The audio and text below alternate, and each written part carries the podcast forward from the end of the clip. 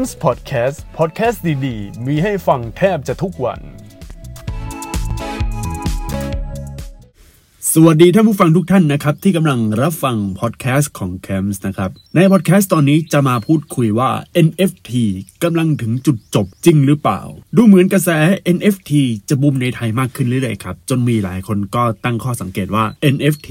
มันใกล้ฟองสบู่แตกแล้ว อย่าลืมครับว่ากระแส NFT เพิ่งจะมีไม่กี่เดือนนี้เองจริง ๆ 1 ปีกว่าแล้วนะครับ แต่ NFT ในตอนนี้น่าจะครบรอบ 1 ปีได้แล้วมั้งครับ และสิ่งที่หลายๆ คนก็เห็นวงการ NFT ก็คือ มันเป็นสิ่งที่ทำให้เรารอดตายจากวิกฤตคริปโตที่มูลค่ามันเริ่มตกลงขึ้นเรื่อยๆเอาจริงๆ ผมตกใจมากครับ ไม่นึกว่าคนไทยจะเข้ามาในวงการ NFT เยอะขนาดนี้ ผมตกใจจริงๆ และสิ่งที่ผมยิ่งตกใจยิ่งกว่าคือ คนที่เข้ามาอายุเริ่มน้อยลงมากขึ้นเรื่อยๆ เด็กหันมาทำ NFT มากขึ้น ซึ่งมาจากการที่พ่อแม่ผลักดันลูกให้มาวงการนี้ครับ และผมยิ่งไม่เชื่อ เมื่อเด็กเขียนดูเดลโคตรโหด งงมากครับเขาทำได้ไง คือผมจำได้ว่าตอนอายุ 9 ขวบเนี่ย ผมยังเขียนตัวก้างปลาอยู่เลยฮะ แล้วแบบเด็กอายุ 9 ขวบเขียนดูเดล แล้วเขาใช้ iPad Pro คือยุคนั้นผมยังไม่มี iPad Pro เลยที่ซ้ำตอนนั้นยังเขียนบนกระดาษ ยังเขียนบน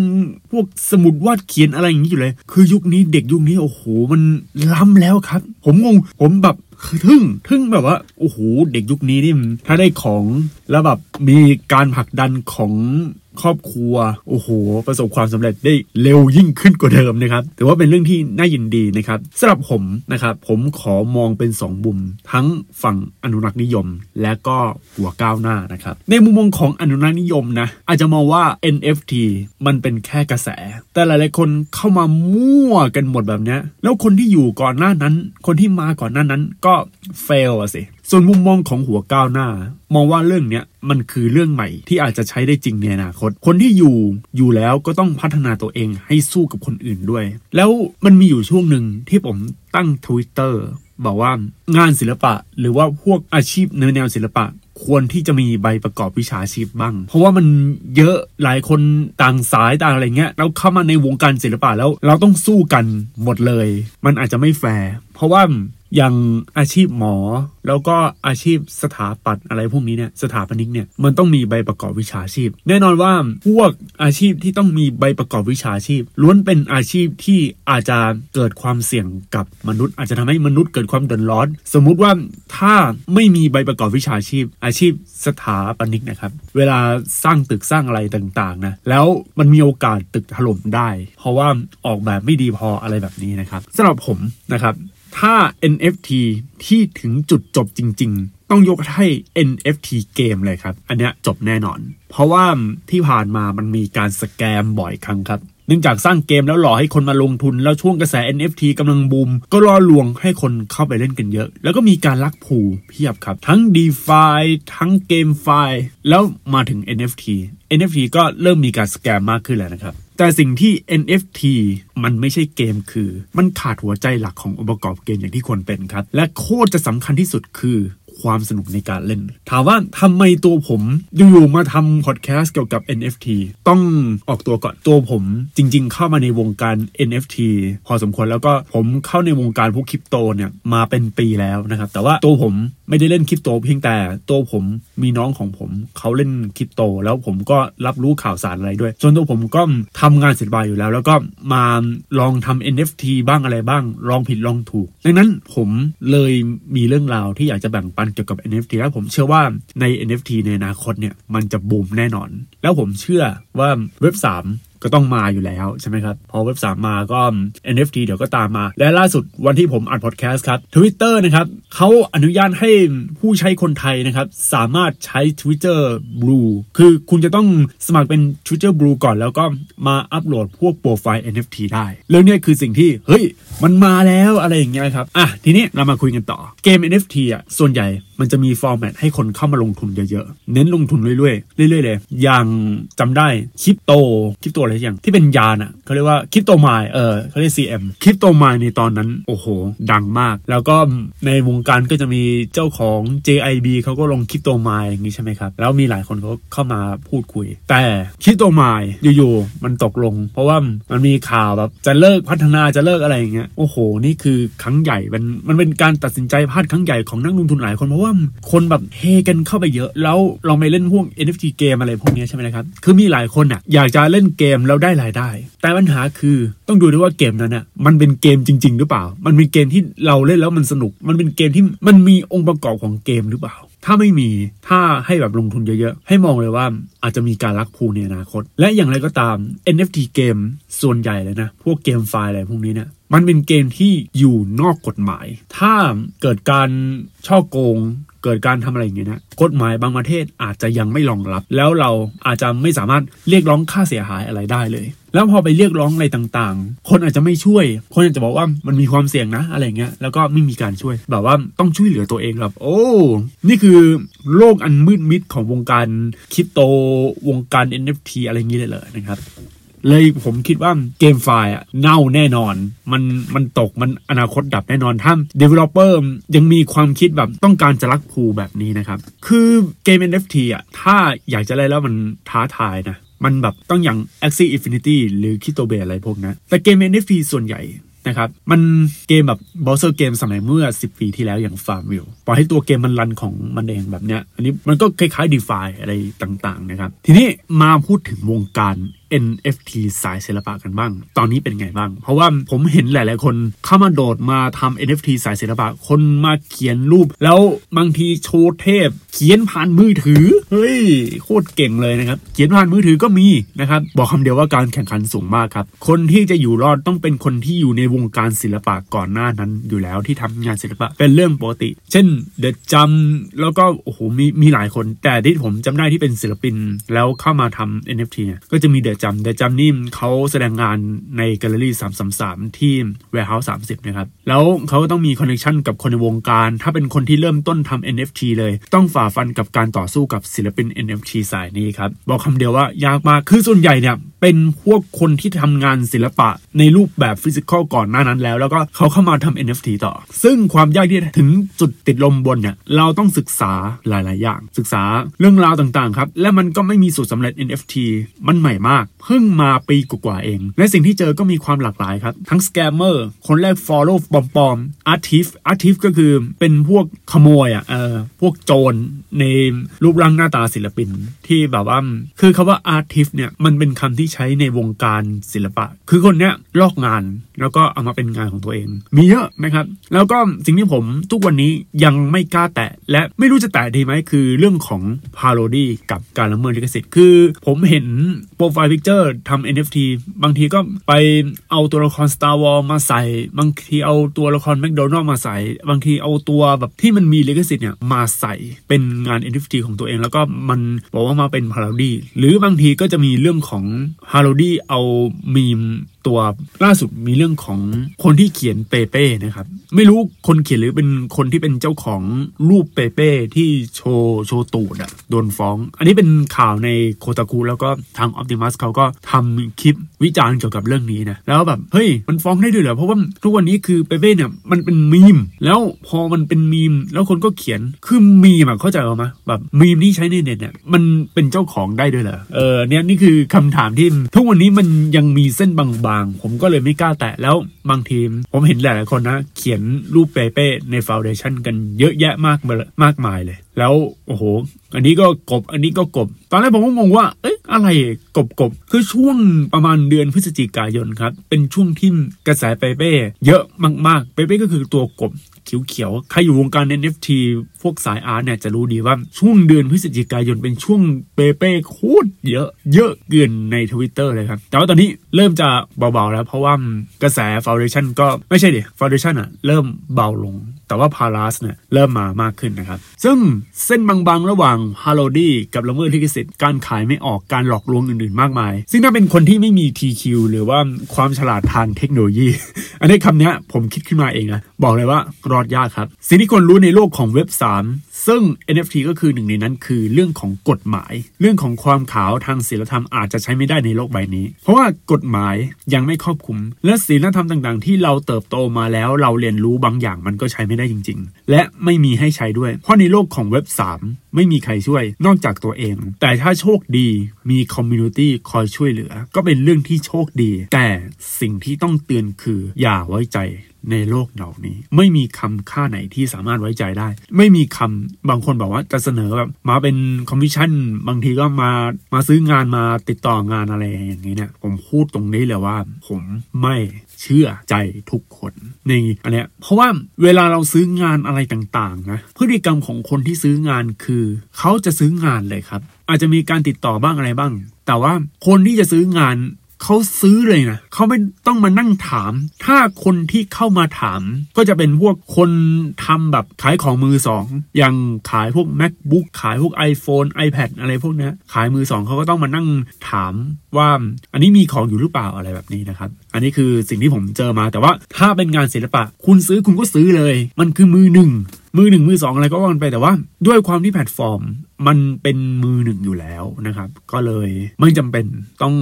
มาแบบส่ง message มาถาม อันนี้คือสิ่งที่ควรรู้เลยโอเค มาสิ่งที่ผมเจอในวงการ NFT art ช่วงเนี้ยเดี๋ยวผมจะเล่าให้ฟังว่าผมเจออะไรมาบ้าง อย่างแรกเลย พวกเด็กอายุน้อยครับเข้ามาในวงการมากขึ้น อันนี้ผมพูดแล้ว คือเด็กอายุ9ขวบเขียน doodle นะครับอันนี้ผมไม่ได้ว่าอะไรนะ อันนี้เป็นเป็นเรื่องที่ดีเพียงแต่ว่าเราเจอคู่ต่อสู้เพิ่มขึ้น แล้วคู่ต่อสู้เป็นเด็ก โอ้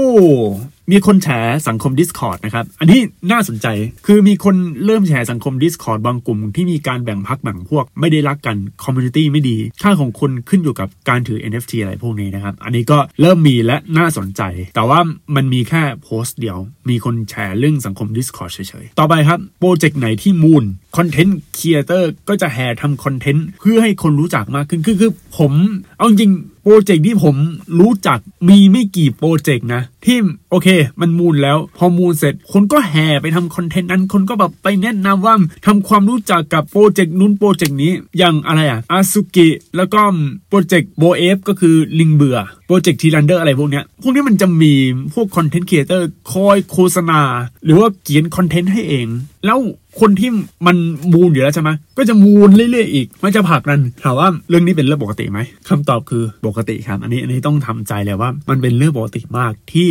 มันตั้งแต่ยุค YouTube แล้วที่พอช่องดังใช่ไหมพอช่องดังประมาณแตะแสนเนี่ยมันก็จะมีโอกาสเพิ่มมากขึ้น เพราะว่าคนก็เริ่มแนะนำช่องนี้ช่องนี้ช่องนี้เรื่อยๆนะครับอันนี้คือความจริงที่โหดร้ายในวงการ NFT แต่ทีนี้สิ่งที่ผมเกาหัวหนักเลยกลุ่ม NFT Thailand ใน Facebook นะครับโพสต์แล้วจมตลอด แต่อย่าลืมว่ามันไม่ใช่ฝีมือของ mod แล้วก็แอดมินของกลุ่มนะครับแต่มันเป็นฝีมือของ Facebook ต่างหากครับและโพสต์ส่วนใหญ่ที่โชว์ใน Facebook ก็จะเป็นพวกแลก Twitter โพสต์ของคนดังที่ moon โพสต์ถามคำถามโพสต์ดราม่าแล้วแบบที่มันได้อย่างเงี้ยเพราะว่า Facebook เนี่ยเขาจะวัดคุณค่าของโพสต์แต่ละโพสต์ที่จำนวนคอมเมนต์ที่จำนวนการพูดคุย ที่จำนวนอะไรอย่างเงี้ยแล้วพอพูดคุยพอคนเข้ามาคลิก มันก็จะมีการวัดผลแบบนี้ แล้วถ้ามีคนมาขึ้นเรื่อยๆเนี่ย มันก็จะโผล่ในคนของเทียสองเทียสามเทียสี่เรื่อยๆ แต่ว่าคนเทียหนึ่งถ้าคนเทียหนึ่งไม่ได้ดูไม่ได้สังเกตแล้วก็ไม่ได้คอมเมนต์โพสต์นั้นปัดตกทันที เดี๋ยวผมจะเล่ากิจกรรม 7 day 7 giveaway นะครับ คือจริงๆอะตัวผม ก็ทำตรงนี้เพราะว่าเพื่อเช็คดูใน Facebook นะครับว่า ถ้าสมมุติว่าเราโพสต์แบบว่า โอ้ไม่มีใครได้ไม่มีใครอะไรอย่างเงี้ยนะคนจะเห็นไหมคำตอบคือไม่มี คนเห็นคนที่กดไลค์มีไม่กี่คน ดังนั้นการโพสอะไรใน Facebook นะครับ ผมแนะนำว่าไปแลกทวิตเตอร์ดีกว่าครับ อย่าไปโพสอะไรใน Facebook เลยเพราะว่า Facebook อะ ต่อให้เป็นกลุ่ม แต่มันก็ไม่ได้ผลักดันกลุ่มนะครับนนี้คือความจริงที่จริง ๆ มีมานานแล้ว แล้วก็มีหลายคนก็บน่นเห็นแบบโอ้โห Facebook เขาเน้นกลุ่ม เน้นแบบโชว์พวกโพสต์กลุ่มเปล่าครับ เน้นอะมันเน้นจริงแต่ว่าเขาจะคัดเลือกพวกโพสต์ของคนที่ผู้ติดตามเยอะๆ คนที่มีเพื่อนเหมือนกันที่อยู่ในกลุ่มเยอะๆ เอาขึ้นหน้าก่อน เลยมันเป็นเรื่องที่น่าเสียดายที่ Facebook เขามีการคัดกรองแบบนี้ แล้วอยู่ๆงานส่วนใหญ่ โดนตีตก โดนตีตกเพราะว่าระระบบอัลกอริทึมของ Facebook แต่ในขณะเดียวกัน Facebook เนี่ยผลักดันโฆษณาของตัวเองมากขึ้น สิ่งที่ไม่ไม่ลดเลยคือโฆษณา อันนี้อันนี้บน อันนี้เป็นเรื่องปกติที่น่าบ่นนะ แต่ผมจะไม่บ่นอีก เพราะว่าผมบ่นไปแล้วในเรื่องของขาลงของ Facebook ลองไปฟังดูได้นะครับ อันนี้เป็นนอกเรื่องนิดหนึ่งเกี่ยวกับ Facebook ต่อไปนะครับ ต่อไปเป็นเรื่องของโพสต์ใน Twitter กันบ้างครับโพสต์ใน Twitter หรือ Instagram ที่ใส่แฮชแท็กเกี่ยวกับ NFT ไม่ว่าจะเป็น NFT Community NFT Thailand NFT Drop อะไรพวกนี้เนี่ยมันจะมีพวกสแปมโผล่มาตลอด และเป็นสแปมที่เข้ามากดไลค์เร็วมาก คือผมงงมาก ไอ้พวกสแปมเนี่ยมันยังไม่หมดอีกเหรออินสตาแกรมผมตั้งเลยว่าคือตั้งในค่าส่วนตัวที่แบบว่า คนที่จะคอมเมนต์ได้ต้องเป็นคนที่ติดตามเราอย่างน้อยหนึ่งสัปดาห์ ดังนั้นมันจะมีแต่คนกดไลค์แต่ว่าพอคนเข้ามาคอมเมนต์จะติดอยู่ในแบบรออนุมัติ มันจะเป็นแบบนี้นี่อันนี้คือผมตั้งอย่างนี้แต่ว่า Twitter มัน จริง ๆ มันตั้งได้แต่ว่ามันจะต้องพอพอเสร็จเราก็ตั้งให้แบบว่าคนที่ติดตามเท่านั้นถึงจะได้นะครับ แต่ว่าถ้าคนไม่ติดตามก็บง มันก็ไม่ได้อยู่ดีนะ เออ น่าจะน่าจะทำตรงนี้ด้วยนะครับ ต่อไปนะครับ อันนี้ผมเจอ อย่าได้พิมพ์คำว่า drop your NFT ใน Twitter เชียวนะครับ คือบางทีอะไอคำว่า drop your NFT เนี่ย มันเป็นคำที่เรียกแขกนะ คือถ้าจะพิมพ์อะต้องมีการดัดแปลงคำอาจจะเป็นดอปแล้ว d จุด r จุด o จุด p จุดอะไรพวกเนี้ย drop your NFT อย่าแบบ เขียนเป็นคำตรงๆนะครับ เพราะว่าคาว่า WNFT เนี่ย มันเป็นหนึ่งในคำที่บอทจ้องจะชิวงานของตัวเองเข้าทวิตแบบยิงบอทเข้าไป ยิงพวกโพสต์แบบอัตโนมัติเข้าไปนะครับ ตรงเนี้ยน่าลำคาญมากจริง ๆ ต่อไปเป็นเรื่องของเอาคำว่าศิลปะมาบังหน้า แล้วก็ไปทำอย่างอื่นอันนี้ยังไม่เคยเจอนะ แล้วคนส่วนใหญ่ที่แนะนำในกลุ่มคือ คุณจะต้องมี utility เพิ่มเติมที่นอกเหนือจากงานศิลปะ อาจจะเป็นบัตรเพื่อเข้าชมงานอะไรอย่างเงี้ยแล้วแบบเฮ้ยมัน เราต้องไปดิวกับดิวดิวกับร้านอาหารดิวกับคอนเสิร์ตแล้วก็เอา NFT อย่างนี้มันมันมันได้นะเลยแบบตอนแรกคิดว่าเราจะขายงานศิลปะของเราแบบเพียวๆมันมันเริ่มยากขึ้นแล้วเพราะว่าห้ามซื้อแบบเราขาย NFT แล้วขายพร้อมบัตรด้วย มันขายออกแน่นอนเพราะว่ามันมันกลายเป็นว่าไปหวังอย่างอื่น หวังอย่างอื่นที่ไม่ใช่งานของเราอะไรก็กลายเป็นว่างานของเรากลายเป็นสะพานเชื่อมไปอีกจุดหนึ่งที่คนหลายคนเขาหวัง มันใช่เหรอ อันนี้คือสิ่งที่ผมเริ่มเอะใจแล้วนะครับ แต่นี้หลายคนเจอประจำครับ คือเรื่องของ scammer มี scammer ที่หลอกว่าจะจ้างงาน แต่ให้เราโหลดไฟล์ที่เขาส่งมา ซึ่งเป็นไฟล์ไวรัส หรือพวก ransomware นะครับที่พร้อมจะแฮ็ก MetaMask ของเรา MetaMask เนี่ยในปัจจุบันเป็น wallet ที่ผมคิดว่าเสี่ยงมากๆนะเพราะว่าในปัจจุบันคนโดนแฮ็กจาก MetaMask หลายรอบแล้ว แล้วคนที่โดนแฮ็กส่วนใหญ่ก็จะเป็นคนที่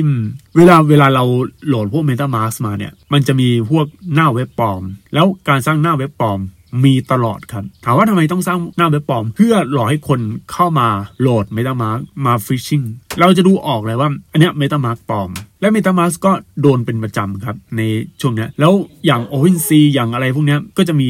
มีช่องโหว่เรื่องของ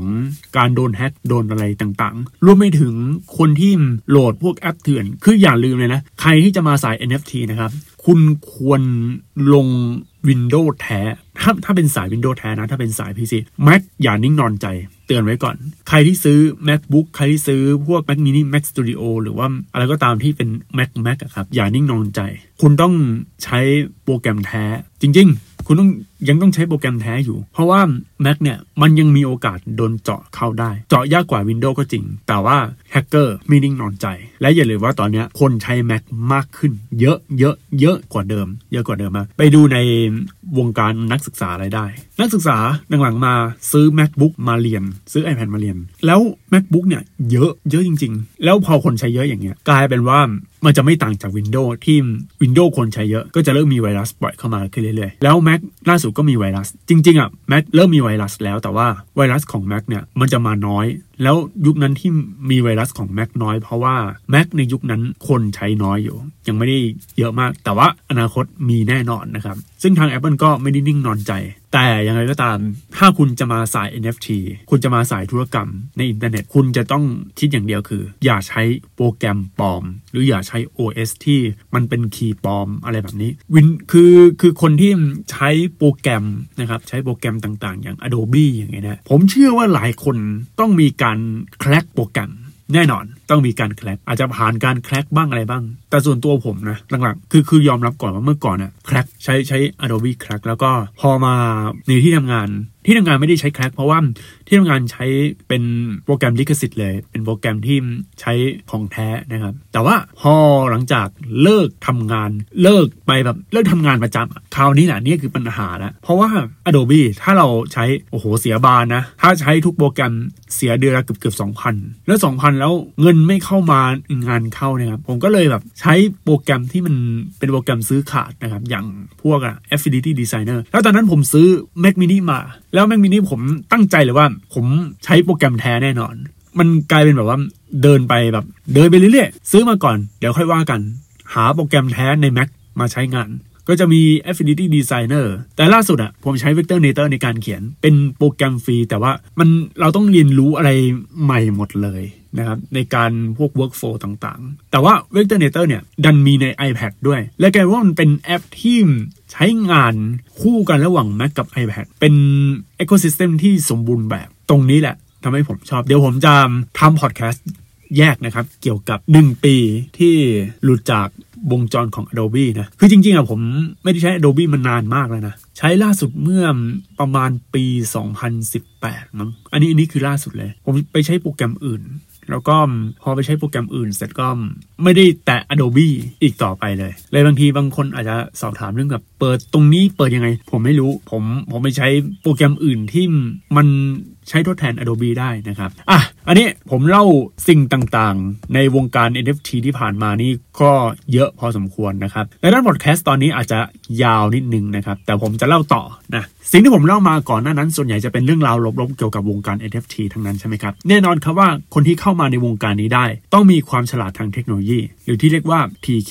คำนี้ไม่มีใครบัญญัติครับ ผมคิดขึ้นมาเอง แต่คนส่วนใหญ่มักจะเป็นเจ็บแล้วจำและยิ่งถ้าเป็นคนนั้นเป็นคอนเทนต์ครีเอเตอร์ด้วยก็จะทำคอนเทนต์ถึงด้านมืดของ NFT แล้วก็จะรวมคนที่มีความคิดเห็นคล้ายๆกัน แล้วด้อยค่า NFT ไปอีกครับ กลายเป็นว่าคอมมูนิตี้ที่แอนตี้ NFT มันก็จะเกิดขึ้นไปเลย แล้วก็จะทำคอนเทนต์ที่โอ้โหแอนตี้ NFT อย่าไปยุ่งกับ NFT อย่าไปยุ่งกับ GameFi อย่าอย่าไปยุ่งอะไรอย่างนี้อย่างในต่างประเทศนะครับก็จะมีกลุ่มแอนตี้ NFT อยู่นะครับแล้วเน็ตไอดอลสาวบางคนถึงกับทำสินค้าที่โคตรแปลกครับคือคือบางทีอะเราจะเห็นสินค้าแปลกๆอย่างเช่น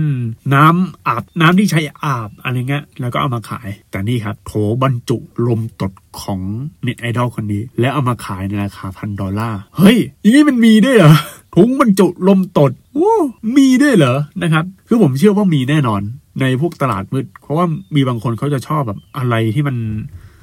มืดๆอย่างนี้นะครับ แล้วถ้าให้ผมสรุปว่า NFT กำลังถึงจุดจบจริงเหรอนะครับ ผมขอสรุปเลยว่า NFT กำลังถึงจุดจบนะครับ ไงก็ขอแสดงความเสียใจด้วยสำหรับคนที่เข้ามาในวงการ NFT นะครับ แต่หยุดหยุดหยุดอย่าเพิ่งอย่าเพิ่งเสียใจ แต่กำลังจะจบในช่วงปฐมกาลเท่านั้นครับ อยู่ในช่วง Genesis นะครับ เพราะว่าต่อจากนี้ครับ เรากำลังเข้าสู่ยุคที่ 2 ของ NFT ครับ แล้วตรงเนี้ยจะเป็นในส่วนของจริงและ ที่ผมเกินมาเนี่ยโอ้โห เกินยาว